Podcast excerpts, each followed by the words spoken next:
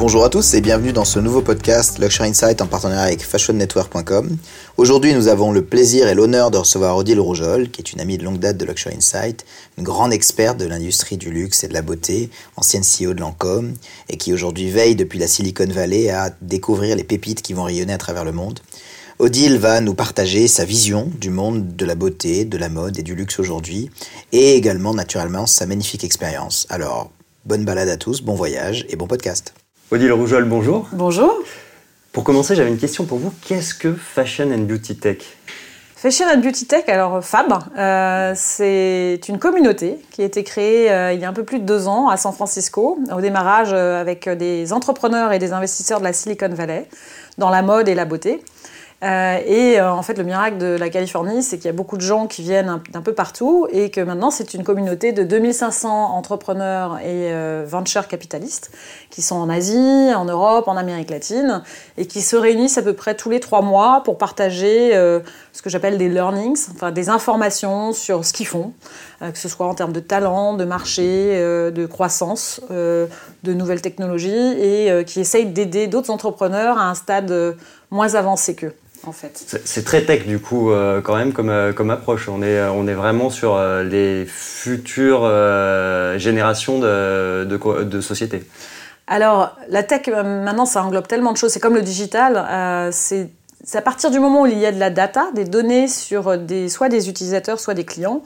ou du social commerce, que ce soit sur Instagram ou en Chine sur WeChat ou Weibo, ces personnes-là sont présentes. Les seuls les seuls entrepreneurs qui sont rarement invités, c'est effectivement s'ils étaient tout seuls dans leur cuisine euh, à faire leurs produits et peut-être avoir un pop-up, euh, mais euh, ne pas comprendre cette partie de connexion sur soit les réseaux sociaux, soit sur des plateformes qui leur permettent de vendre les produits.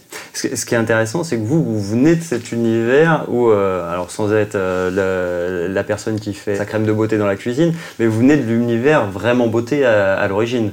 Oui, euh, oui, j'ai passé plus de 25 ans, euh, effectivement, ça ne me rajeunit pas, dans, dans, des grands groupes comme euh, Chanel, puis Saint-Laurent et puis L'Oréal, où le dernier job occupé que j'avais était présidente CEO de Lancôme qui je crois maintenant a comme marché d'ailleurs principal la, Chine, je crois qu'il est en train de dépasser les États-Unis et vient d'atteindre, vu ce qu'avait dit Jean-Paul Lacombe, 3 milliards de chiffre d'affaires. Ce qui est plutôt joli. Donc c'est une belle marque du sélectif. Et ensuite, j'ai complètement changé d'univers. Je suis partie dans les telcos euh, chez Orange, où j'ai eu la chance, c'est pour ça que je, suis partie il y a 4 ans dans la Silicon Valley, de, rencontrer les gens d'Apple, de Google, de, Facebook, Twitter. Et euh, du coup, de rencontrer aussi beaucoup de startups qui permettaient euh, d'utiliser des data analytics et de comprendre mieux les clients. Je me suis dit, c'est passionnant, ces gens sont très humbles. À chaque fois qu'ils ont réussi, ils me disent, j'ai eu de la chance, j'étais au bon moment, j'avais la bonne équipe. Et ça m'a donné envie de venir euh, en Californie. Avant de, plonger sur euh, l'univers californien, la, dynamique que vous, euh, que vous voyez au quotidien là-bas, sur votre parcours, qu'est-ce que vous avez appris finalement dans l'univers de la beauté qui vous sert aujourd'hui? Quelle a été votre évolution dans cet univers-là? Et finalement, à un moment, bah, pourquoi vous avez switché vers un univers complètement différent? Alors, je, moi, ce que je retiens de ma carrière dans, dans la beauté, c'est euh, en particulier chez L'Oréal, j'étais tout le temps dans les avions. Euh, je crois qu'on était dans 135 pays avec Lancôme. Donc, je passais régulièrement à Tokyo, à Séoul, à Shanghai ou à New York. Le côté multiculturel hein, vous oblige à être pensée globale, mais en même temps avec des spécificités locales. Et je pense que c'est assez particulier à la mode et à la beauté, parce que c'est des très grandes marques sublimes qui inspirent, mais en même temps, il y a des besoins particuliers. particuliers en cosmétique, on était beaucoup sur les whitening, sur les skincare, euh, donc les produits blanchissants en Asie, euh, mais il y a des, besoins très différents. Donc moi, ce que j'ai retenu, c'est que euh, plus on est ouvert, plus on rencontre des gens différents, plus on est fort, intelligent d'une certaine manière, parce que on prend un certain recul et on arrive à tirer des traits et à comparer. En fait, ça, je, je l'ai gardé même dans mon mode actuel, de mélanger un peu différentes cultures ou différents écosystèmes. Euh, de la partie euh, Orange, qui est vraiment un univers euh, broadband, mobile, entertainment. C'est une force très forte en ingénieur. Donc, je devais être une des seules HEC à part Stéphane Richard, qui est le grand président du groupe.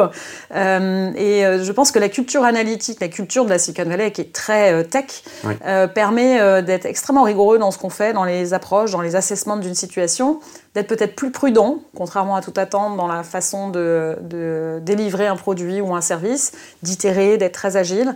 et ça oblige à être beaucoup plus en transversal.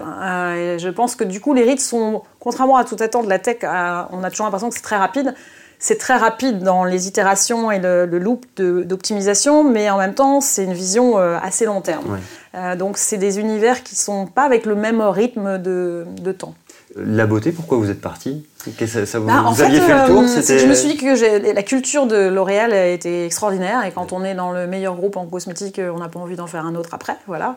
Et en même temps, je me disais qu'il y avait une autre façon d'innover, une autre façon de faire et que j'allais pas changer la culture du groupe qui est formidable et qui fait qu'ils réussissent. J'avais envie de voir, voir, ailleurs en fait, de voir euh, différentes approches, une approche euh, peut-être différente de l'innovation. Et, en termes d'ouverture, justement, de passer de la beauté à cet univers tech. Euh, ça vous a demandé aussi de l'adaptation? Ça vous a demandé euh, une période Oui, bien sûr. Euh, bah, les premiers mois, je crois que je, devais comprendre à peu près 70% des réunions en étant, en étant ambitieuse. Hein. D'accord. Donc ça, rend modeste. ça apprend aussi à être beaucoup plus dans les questions ouvertes. Parce que quand on maîtrise très bien une verticale, comme diraient les Américains, en tout cas une industrie, euh, on se pose moins de questions parce qu'on est dans sa zone de confort, on se dit c'est comme ça qu'on fait, etc. Quand vous arrivez avec un regard neuf sur euh, une autre euh, catégorie de produits ou de services, vous revenez aux fondamentaux, c'est-à-dire à vous dire bah, pourquoi c'est comme ça. La compréhension. Voilà, la, compréhension. Et je pense que ça, ça, m'aide beaucoup, y compris maintenant quand j'aide des startups, parce que on pourrait se dire bon bah voilà, une startup c'est une startup et qu'est-ce qu'on peut apporter en étant plus vétéran? En même temps, ils ont beaucoup besoin de euh, la notion de culture, de gouvernance, de process, euh, d'aider à prendre du recul par rapport à des crises qu'ils ont régulièrement, puisque euh, être entrepreneur, c'est un long, longue journée, comme on dit. Et, donc, ça m'aide régulièrement d'avoir acquis cette dimension de, questionnement, en fait. Sur le départ aux États-Unis, vous, vous, êtes parti quand aux US Il y a 4 ans. Il y a 4 ans? Oui. Vous étiez parti pourquoi, finalement? Vous saviez déjà ce que vous alliez faire Alors, non, on est un, un peu parti la, fleur au fusil, ce qui fait très peur à nos grands adolescents qui sont maintenant de jeunes adultes qui nous ont dit mais vous êtes complètement fous, euh, vous avez un confort de vie à Paris. Euh, l'idée déjà, on avait vécu à New York euh, il y a maintenant 12 ans, donc j'avais beaucoup apprécié ces années dans un autre univers parce que quand on, fait, quand on va à l'étranger, quand on vit à l'étranger, hein, pas juste à prendre l'avion, on est obligé de se repositionner en tant que personne par rapport à sa propre culture, en l'occurrence française, européenne. et donc ça aide déjà à, bah, se mettre dans une zone d'inconfort qui vous permet de, bah, de continuer à grandir, j'allais dire, en tant que leader. Donc c'est ça que j'avais envie de faire. Alors en revanche, un peu naïvement, on pensait que euh, allait chacun trouver un job. Euh, ah bah, mon mari est dans le conseil, mais euh, pour moi, un job dans une des grosses unicornes de la vallée. Euh, pas du tout, c'est assez compliqué puisqu'en fait euh, ils ont des gens qu'ils ont suivis depuis un certain temps euh, et comme toute pyramide de ces grands groupes, c'est pas forcément la logique. Donc finalement je me suis improvisée. C'est-à-dire ils ont déjà leur, pas, Ils n'attendent pas quelqu'un qui arrive mm. jeune cinquantenaire dynamique avec tout le background. Ils sont très impressionnés quand tu rencontres, ils vous serrent la main, mais en même temps ils disent ça rentre pas dans les cases. Voilà, rentre pas dans les cases. Qu'est-ce qu'on pourrait faire avec elle Donc sur les conseils d'amis, j'ai rencontré ce qu'on appelle les venture capitalistes, donc les personnes et les les, ventures qui, financent les startups, euh, qui eux-mêmes sont un peu les rois de la vallée, puisque c'est eux-mêmes qui euh, accompagnent les fondateurs qu'ils ont financés et euh, qui m'ont présenté au final à leur portfolio en disant bah, finalement, tu connais les services avec Orange, tu sais ce que c'est que l'innovation avec L'Oréal qui est internationale, et en même temps, tu as été board member de différentes entreprises, dont des banques et assurances. rencontre-les et si ça se passe bien, ben, il se passera des choses. Et donc j'ai commencé rien à voir avec la beauté et la mode, plutôt sur euh, la banque, l'assurance, des services, euh, des social media analytics, euh, parce que je comprenais l'écosystème. Et en fait, je les aidais à comprendre comment des grandes entreprises décident ou quelles sont les problématiques de CEO ou de general manager, ce qu'ils n'ont pas l'occasion tous les jours d'avoir. Ils n'ont pas la visibilité là-dessus. Et de fil en aiguille, ben, le, réseau s'élargit. Et, qu'est-ce que vous avez appris au contact de ces structures? C'est des boîtes qui font quelle, quelle taille oh, euh, De tout. Euh, Varo Monnaie vient de lever, je crois, de 170 millions. Et sur la fintech, il vient de, normalement d'avoir la charte bancaire. Donc ça va devenir une nouvelle banque pour les millennials. Donc ils sont partis de l'EA et de l'automatisation des messages. Et du fait qu'il n'y ait peut-être pas besoin de toutes ces agences et ces frais de structure. Donc euh, c'en est une plutôt grosse. Mais ça peut être Social Standards, par exemple qui est sur euh, euh, la data et l'influence, euh, mais pas simplement les grands influenceurs, aussi le user-generated content, ça veut dire vous, si vous êtes spécialiste des vélos, ou moi, spécialiste des sneakers féminins, ça, permet de savoir quel contenu est posté sur Instagram et de corréler certains éléments et de prédire les tendances de demain. Donc en ce moment, ils sont à fond, par exemple, sur le CBD. Donc eux viennent de lever le plutôt CBD? un- le CBD, euh, pardon, le, euh, le- la, la- la molécule de cannabis Oui. qui permet, euh, et dans les alcools, vins et spiritueux qui sont remplacés par des soft drinks, et dans la beauté, d'avoir la partie healing, donc Oui. apaisante de, de la molécule, et donc des effets du cannabis. D'accord. Voilà, donc eux, ils ont levé 20 millions, par exemple, pour donner un exemple. Voilà. Et c'est des, des sociétés que vous continuez de suivre? Oui, absolument. D'accord.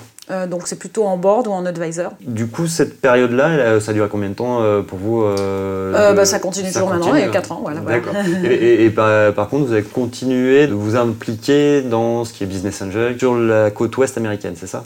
Absolument. Alors en fait, de- de- quand on crée quelque chose, la communauté moi, que j'ai créée, Fashion and Beauty Tech, donc Fab, euh, c'est plutôt comme un mentor, parce que j'avais beaucoup de jeunes entreprises euh, avec d'ailleurs des fondatrices souvent, ou des minority founders comme ils disent, euh, des Noirs américains, des Hispaniques, qui du coup sentaient en relation de confiance avec moi en disant, bah, les Françaises, vivant dans la Silicon Valley, on prenait un petit café, et je me disais, j'ai quand même pas un impact démesuré sur leur entreprise ou sur leur vie en parlant avec eux une demi-heure ou une heure euh, les jours où j'avais un peu plus de temps. Euh, et donc je me suis dit qu'ils seraient sur scène ensemble et euh, qu'ils apprendraient les uns des autres.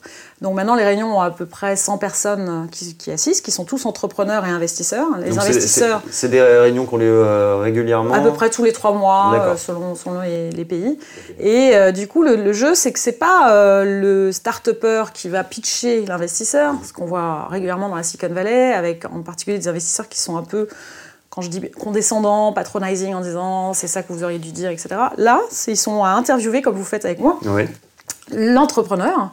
Et euh, l'autre jour, je me suis retrouvée avec Nicole Quinn qui vient de signer avec euh, Lady Gaga et qui est partenaire chez euh, Lightspeed Ventures, qui du coup animait un panel sur l'augmented reality, la virtual reality. Donc elle m'avait rappelé un peu affolée en disant mais attends, tu as peut-être pas lu mon, mon résumé, mais euh, je, je suis plutôt sur le consumer goods et donc je ne connais rien à cette partie-là. Je lui dis mais tant mieux, parce qu'en fait comme tu as une tête très bien faite, tu vas être bienveillante, tu vas les aider à structurer la conversation et ça va être quelque chose d'intéressant. Et le meilleur compliment qu'on puisse faire à la communauté, c'est qu'elle m'a dit j'ai appris énormément et je m'aperçois qu'en fait les gens qui viennent nous voir, comme on est plutôt en série B et C, la Speed Venture étant un gros, euh, un gros fond, je n'ai pas accès à cette conversation-là, qui mélange des jeunes pousses, euh, des, des start-upers qui viennent de Stanford ou de Berkeley, et en même temps des gens qui ont déjà levé beaucoup et qui sont déjà avec des revenus, euh, parfois même en Chine comme le TOT.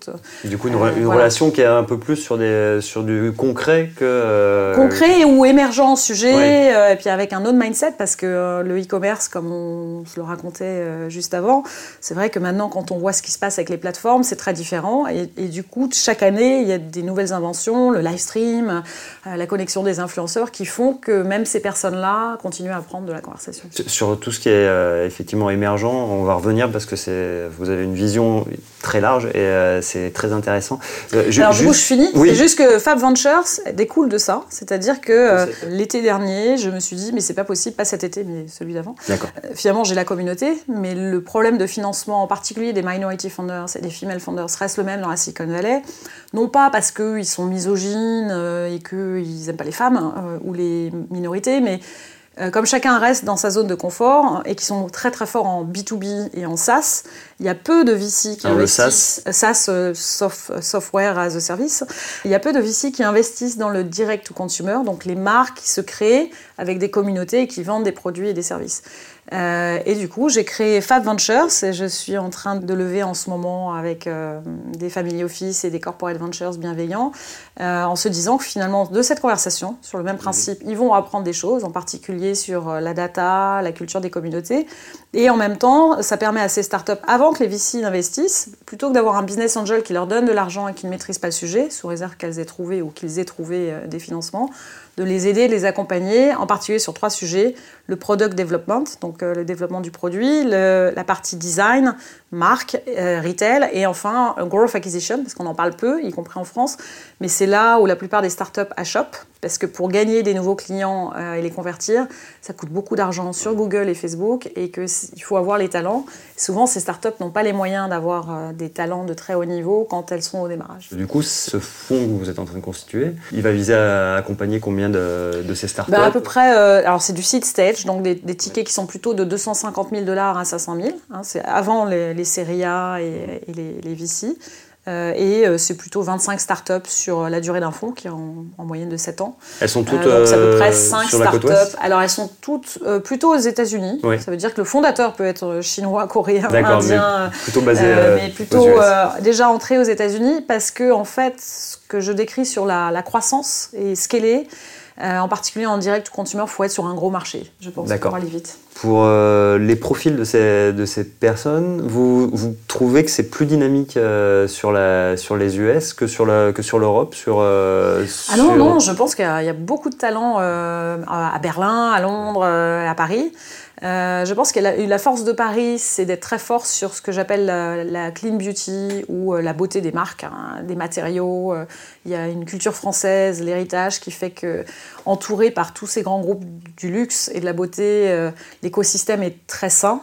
Mhm. et donc, je pense qu'il y aura des pépites internationales forcément qui vont venir de France.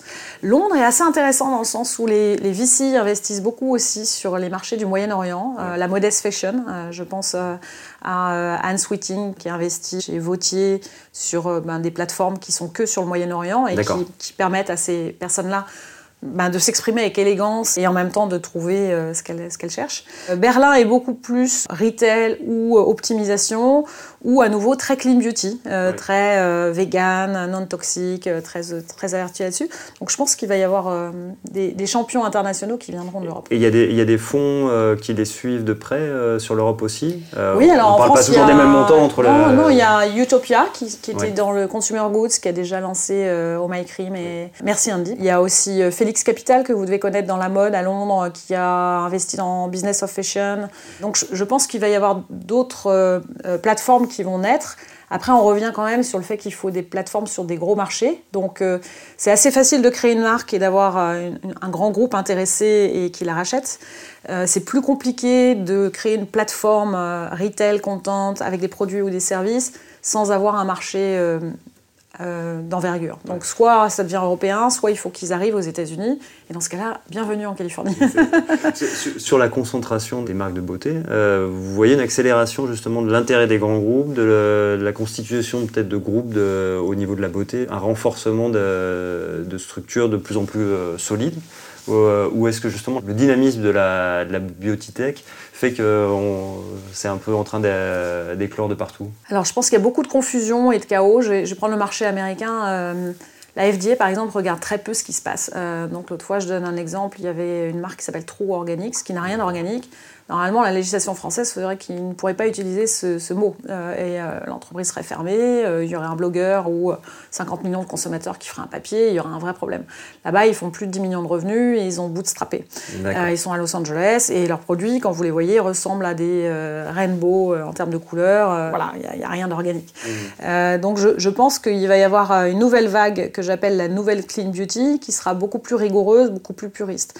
je pense qu'il est intéressant pour les grands groupes, il y a deux choses soit les communautés, parce que en tant que fondateur, si demain vous créez votre entreprise, vous allez vous exprimer sur les réseaux sociaux et en même temps avoir euh, ce que j'appelle un purpose, hein, c'est une mission sur Terre, pour pourquoi vous avez créé votre entreprise, et des valeurs. Et contrairement à moi, CEO de Lancôme, euh, quand j'étais patronne, hein, qui s'efface derrière la marque et qui a quelques public appearances euh, bien organisées par les équipes de relations publiques, là, vous exprimez tous les jours en fait. Donc je pense que ces communautés qui peuvent naître de manière très précise vont permettre de connaître beaucoup de choses en termes de data, de, de compréhension du client, de ses motivations. Et là peuvent intéresser un, grand groupe, que ce soit, je dis n'importe quoi, euh, le cheveu euh, curly des Noires américaines ou euh, l'acné d'adulte ou la ménopause. J'en parlais d'autres fois avec une partenaire qui investit et qui disait c'est incroyable, il n'y a pas de plateforme qui est née là-dessus alors qu'il y a beaucoup de problématiques. voilà. Sur l'évolution justement des, de ces investissements, les, atouts des, des, jeunes marques, jeunes ou en tout cas celles qui sont en train de grandir, on voit qu'il y en a quand même beaucoup qui peuvent prendre les mêmes positionnements. D'après vous, quelles seront celles qui, arriveront à, passer le, cut, à grandir encore ou à être achetées par un très grand groupe? Alors, je pense que euh, on revient vraiment à, moi je dis toujours, purpose driven and data driven founders.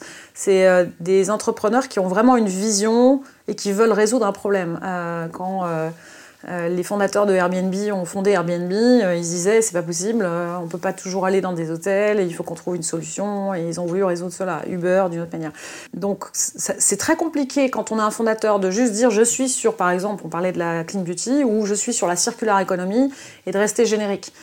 soit vous avez quelque chose, vous êtes le meilleur à, soit vous avez trouvé une façon d'exprimer vos messages de manière virale et, et assez forte, qui font que vous émergez soit c'est très compliqué. Donc on revient en fait euh, à des fondateurs qui sont assez complets, ce que j'appelle en américain self-aware, qui savent leurs forces et leurs faiblesses et qui du coup ont une équipe de talents autour d'eux. La plupart de ceux que j'ai vu réussir, c'est souvent des gens qui ont des entrepreneurs euh, qui les conseillent au démarrage, comme des mentors, et qui au fur et à mesure gardent des, des boards euh, avec des, des sièges indépendants en plus de leurs investisseurs, ce qui leur permet, même dans des réunions très financières, parce que ça va très vite en croissance, de garder la vision et la capacité à exécuter cette vision. Donc je pense que les champions pour revenir, c'est des gens euh, comme toute personne qui réussit, qui sont euh, forts en management, euh, qui ont une vision et qui ont une capacité à exécuter de manière euh, redoutable. Vous vivez euh, sur la côte ouest américaine. Oui. Euh, vous me disiez tout à l'heure, la côte ouest américaine, c'est pas les US en termes de culture. C'est vraiment, il y a des différences entre Los Angeles, la Silicon Valley et New York. Ça n'a rien à voir. De vue d'Europe, on a souvent, même si on est un peu au courant que c'est pas tout à fait pareil entre New York et la, côte ouest, mais on a souvent l'impression que les US c'est un marché à part entière et que tout est pareil. C'est quoi la différence finalement entre ces trois pôles? En client, euh, il y a plein de points communs, hein, mais dans les écosystèmes, en tout cas, euh, New York, comme vous le savez, est beaucoup plus proche de l'Europe culturellement, euh, avec euh, une passion pour les beaux objets, les belles marques, les beaux produits, etc. Et une culture retail très forte et de médias très forts. Je pense que la Silicon Valley s'est créée quand même autour de la tech, euh, avec même s'il y a eu beaucoup de marques dans la beauté, dans la mode qui venaient de Californie, que ce soit les jeans Los Angeles ou, les marques de beauté comme Barry Essentials dans le passé, etc. C'est autour des plateformes et de la data. Donc il y a une culture qui fait qu'ils partent de la communauté du client plutôt que de la marque, du produit et de la multicanalité. Donc ils partent de cette communauté, ils résolvent un problème, ils essayent d'engager les personnes dans la durée et d'être sûr que c'est des clients fidèles. Et ensuite, euh, ils utilisent tous les moyens possibles pour euh, grossir et euh, toucher une population plus importante. Donc le, mindset est un peu différent. Et Los Angeles, je pense que la, la caricature, ça serait de dire tech, guys, engineers pour San Francisco, c'est plus des gens qui viennent de l'entertainment avec les grands studios, euh, je vous apprends rien, avec Snapchat qui s'est créé comme plateforme là-bas, euh, mais aussi des Honest Company en, beauté, euh, donc des, cultures de plateforme. Et en même temps, des gens qui sont plutôt des lifestyle entrepreneurs, donc des gens qui, on revient, qui ont un but, qui, qui aiment la vie, qui se soucient de l'impact qu'ils ont sur la planète ou sur leur corps, et qui sont très obsédés par la, la, sustainability, la circular economy, la clean beauty et du coup qui sont des gens intéressants dans le sens où la beauté fait partie du wellness, où la mode fait partie d'une expression de soi-même, euh, avec euh, des, des, valeurs très fortes. Du coup, aujourd'hui, j'ai un projet de marque où je suis euh, une jeune marque qui est déjà établie sur le marché européen et je veux me lancer sur les US. Vaut mieux que j'aille à Los Angeles? Alors je suis un peu biaisée parce que moi je vis à San Francisco et je déménage à Los Angeles. Donc pour moi Los Angeles is the place to be. Euh, parce que je pense qu'il y a aussi des passerelles avec l'Asie. Et comme vous savez, et dans le luxe et dans la beauté, euh, la Chine et euh, Singapour avec tous les marchés de l'Asie du Sud-Est comptent beaucoup, avec une population très jeune. Et des perspectives. et des perspectives, voilà. Intéressantes. Et je pense que Los Angeles a la capacité à comprendre la tech, euh, toute cette partie de. Ça veut dire que si vous êtes fondateur à Los Angeles et que vous n'êtes pas très fort sur cette partie-là, vous allez vous trouver un CTO ou un COO euh, qui soit très fort pour vous aider à avoir euh, le bon site, Il y a les compétences, l'algorithme, exactement. Sur l'Asie, parce que vous voyagez aussi beaucoup en Asie. Oui. Euh, J'essaye. on, sait qu'il y, a beaucoup de choses qui se passent euh, au niveau tech en Asie. Comment vous voyez l'évolution des acteurs asiatiques? Qu'est-ce que, vous percevez quand, quand, vous allez en Asie sur bah, justement toutes ces, toutes ces jeunes marques ou en tout cas tous ces nouveaux acteurs? Alors c'est fascinant et je ne suis pas l'expert de la, Chine et de l'Asie, donc je le dis avec beaucoup de modestie. Euh, j'y étais encore la semaine dernière parce qu'on avait la, la, première réunion Fab Shanghai. J'ai l'impression qu'en fait la, la capacité à avoir intégré par les super apps comme WeChat avec le paiement, le contenu, la prescription, des nouvelles plateformes retail qui poussent, alors qu'on se dirait, mais non, le retail, ça y est, tout est pris, Alibaba, Tencent, Weibo, comme Pindodo, où il y a 4 ans, quand Kata Innovation m'en parlait, je me souviens encore de Denis me racontant l'app, je, je regardais, il me disait, c'est le groupon pour les villes chinoises plutôt deuxième ou troisième tir. Ça, correspond à quoi en fait? Et en fait, c'est un discount, comme euh, si vous recevez ce, code par exemple, où vous envoyez à vos amis euh, le fait que vous pouvez bénéficier d'une réduction sur euh, des chaussures ou sur une marque de beauté, etc. Et donc, trois ans plus tard, Pindodo fait 30 millions de consommateurs et a une valorisation boursière de 25 milliards. Ça va vite. Euh, voilà, ça, ça va vite. Vous m'auriez dit ça il y a trois ans, j'aurais dit, mais j'ai vu, il y avait des bugs, c'est pas possible. Donc, je pense que la, capacité d'avoir intégré et le commerce et euh, les euh, réseaux sociaux, c'est très différent aux États-Unis, puisque les États-Unis, il y a Amazon d'un côté, si je caricature, euh, et bien évidemment euh, Instagram ou Facebook euh, ou Pinterest qui vont essayer d'aider ces nouvelles marques à vendre, en plus de leur site. Mais le retail et le social media sont quand même pas totalement intégrés. Sans parler du paiement, vous demandez à en moyenne dans la Silicon Valley combien de personnes ont Apple Pay? Euh, je pense que vous seriez surpris par le chiffre parce que c'est pas un réflexe euh, d'intégration. D'accord. Euh, donc je, je, pense que c'est ça, ça a permis à des grandes marques, on parlait de Lancôme tout à l'heure, mais des grandes marques de luxe de, de très bien réussir parce qu'elles ont parfaitement joué le jeu avec ces plateformes. ce qui est nouveau et qui peut être intéressant, c'est des nouvelles plateformes qui permettent à des petites marques européennes ou américaines d'émerger sur ce marché chinois avec un service qui est le retail, les influenceurs avec les KOL, et etc. Et euh, tout un mode qui permet de rentrer sur le marché chinois. Donc je pense que c'est une première étape, puisque comme vous savez, tous les Chinois ont leur VPN ou euh, en tout cas sont enseignés par leurs amis euh, qui vivent aux États-Unis sur les nouvelles marques.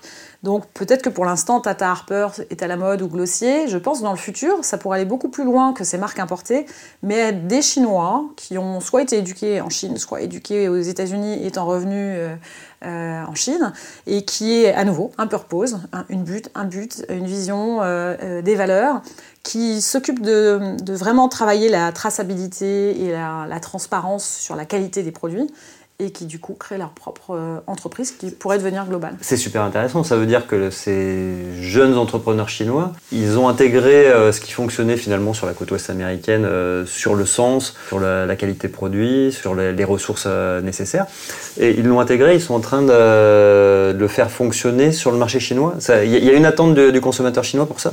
Alors, je suis assez persuadée que, euh, avec toutes les crises qu'on a vues sur le luxe euh, ou autre, que le Proud China euh, ou Proud Chinese, ça va être un moteur important. moi, ce qui m'a fasciné en visitant les malls à Shanghai, c'est qu'il y a beaucoup de messages implicites, pas encore explicites, sur le développement durable, l'impact qu'on a sur la planète ou autre. Je donne l'exemple d'un des malls où il y avait déjà Allbirds. Vous connaissez cette marque de sneakers, des sneakers euh, californiennes, californiennes mais que, tous les VC mettaient il y, a, quelques années et qui maintenant sont beaucoup plus larges que juste l'écosystème San Francisco euh, et qui est basé sur une laine euh, qui vient de la Nouvelle-Zélande, beaucoup d'efforts sur l'impact sur la planète et le, côté recyclable des, des, ingrédients. Et donc là, ils avaient une vitrine avec Leonardo DiCaprio dans la vitrine, qui est leur pour l'Asie. Et je me disais, c'est quand même incroyable. C'est, on est à Shanghai et euh, il y a déjà beaucoup de choses qui vont dans le sens de se dire c'est quoi l'après? Euh, On a un impact sur la planète qui est monumental et je pense que ça peut aller beaucoup plus vite en Chine que ça ne l'a fait euh, aux États-Unis ou en Europe. Ou c'est McCartney, si on repense à ses messages sur la mode, ça date d'il y a une, douzaine d'années, je dire.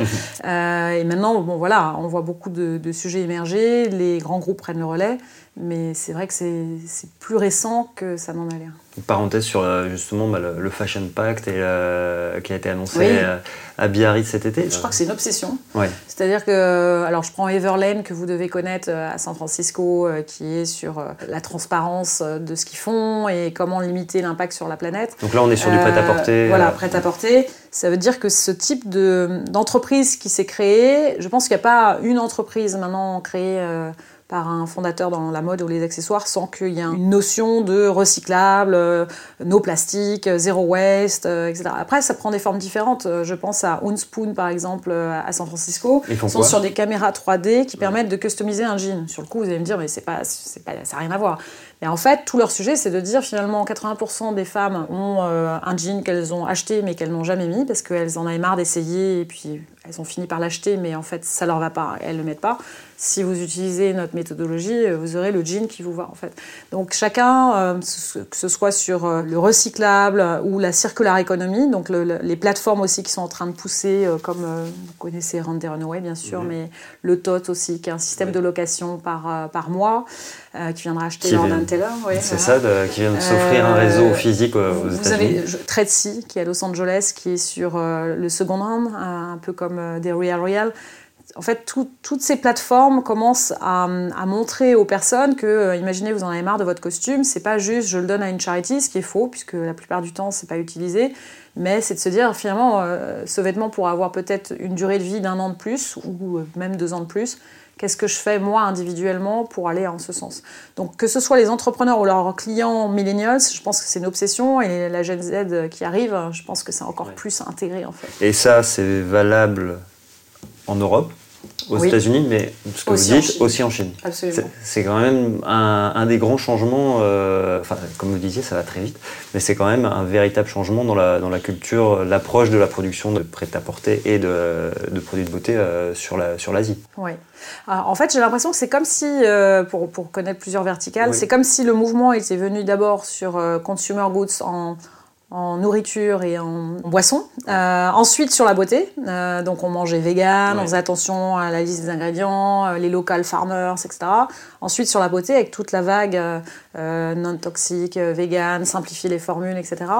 Et je pense que là c'est en train d'arriver sur la mode d'une manière ou d'une autre, en tout cas qu'il y ait une prise de conscience.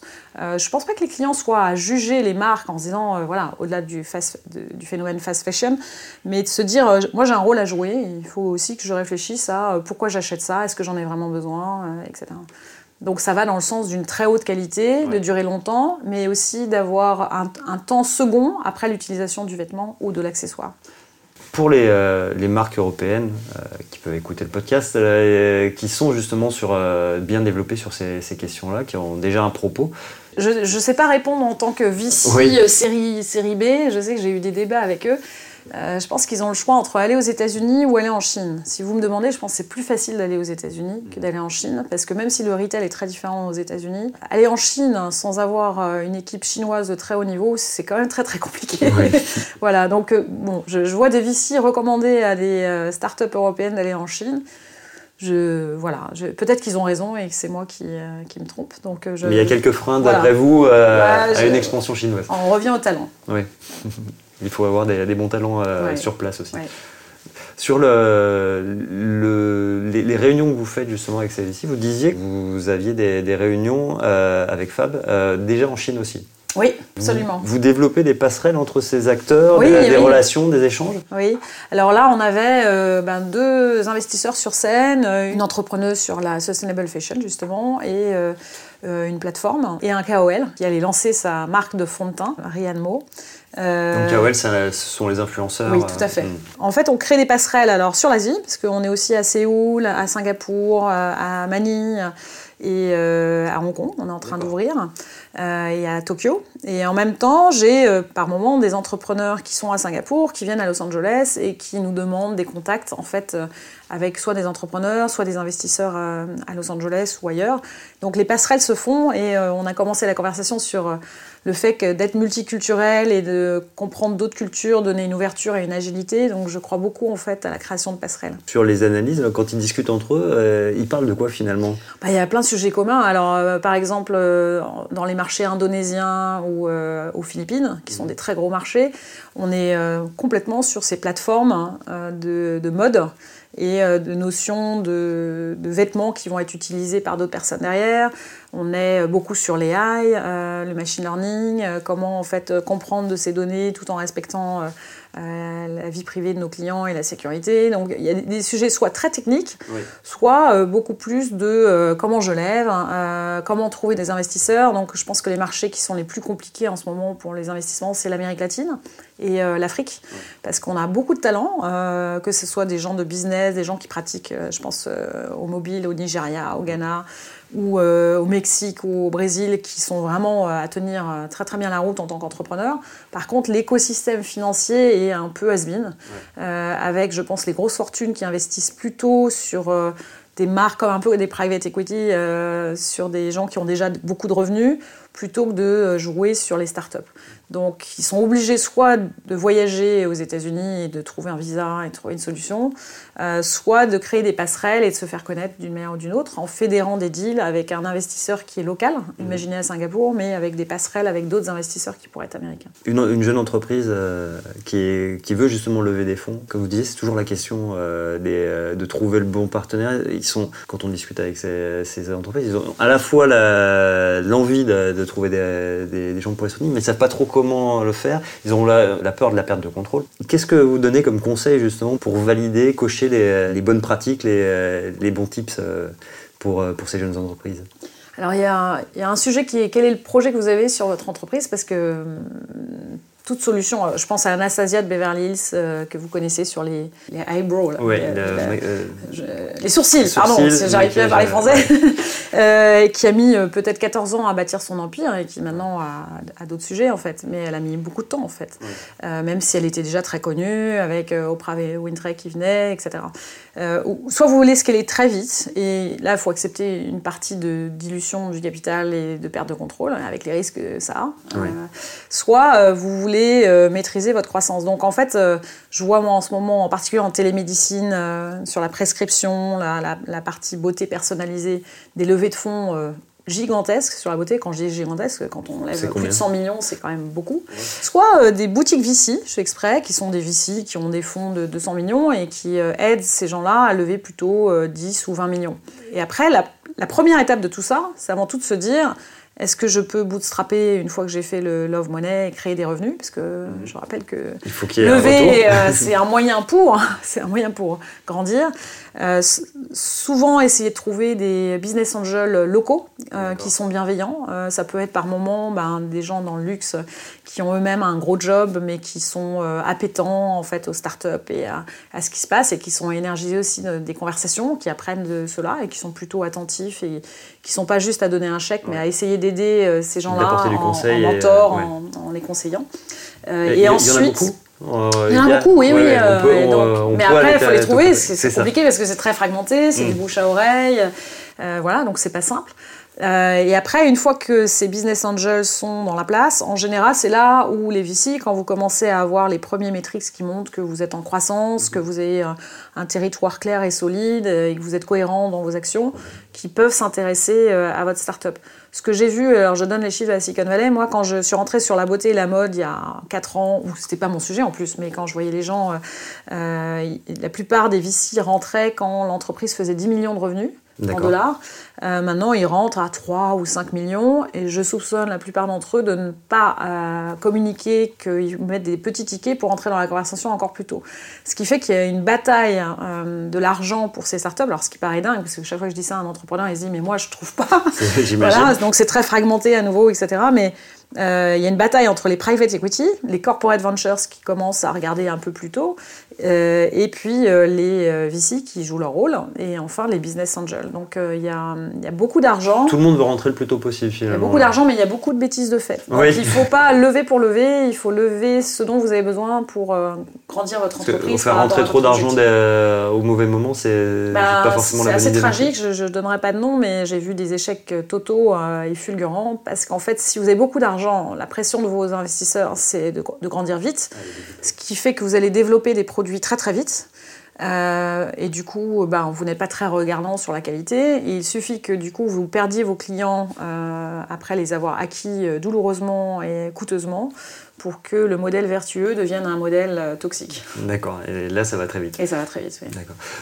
Juste pour parler un peu de la manière dont vous voyez les marchés évoluer, euh, vous parliez de nouvelles, nouveaux types de plateformes qui, qui, sont en train de se mettre en place en, Asie, pousser euh, bah, de la seconde main et euh, de la circularité des, produits. En, en, termes digital, vous voyez les choses aussi avancer. Il y a, il y a plein de choses qui, qui, sont en permanence en train de, de sortir. Vous parliez de l'IA.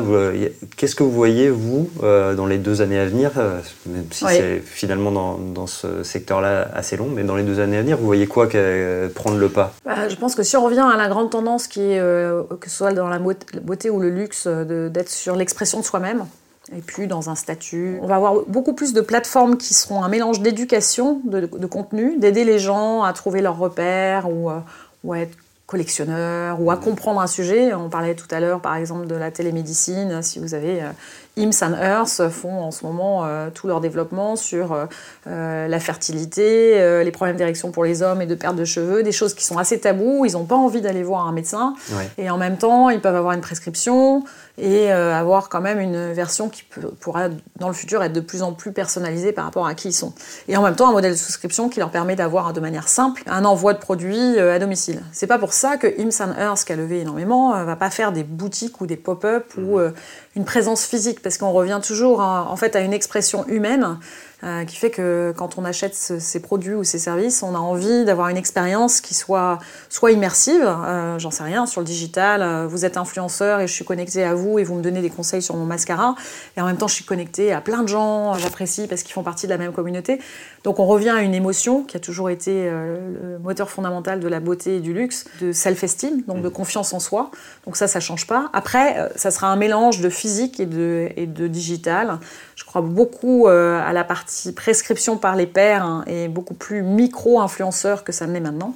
Euh, parce que euh, on a fini par oublier les KOL ou les influenceurs, ça fait pas très longtemps que ça existe.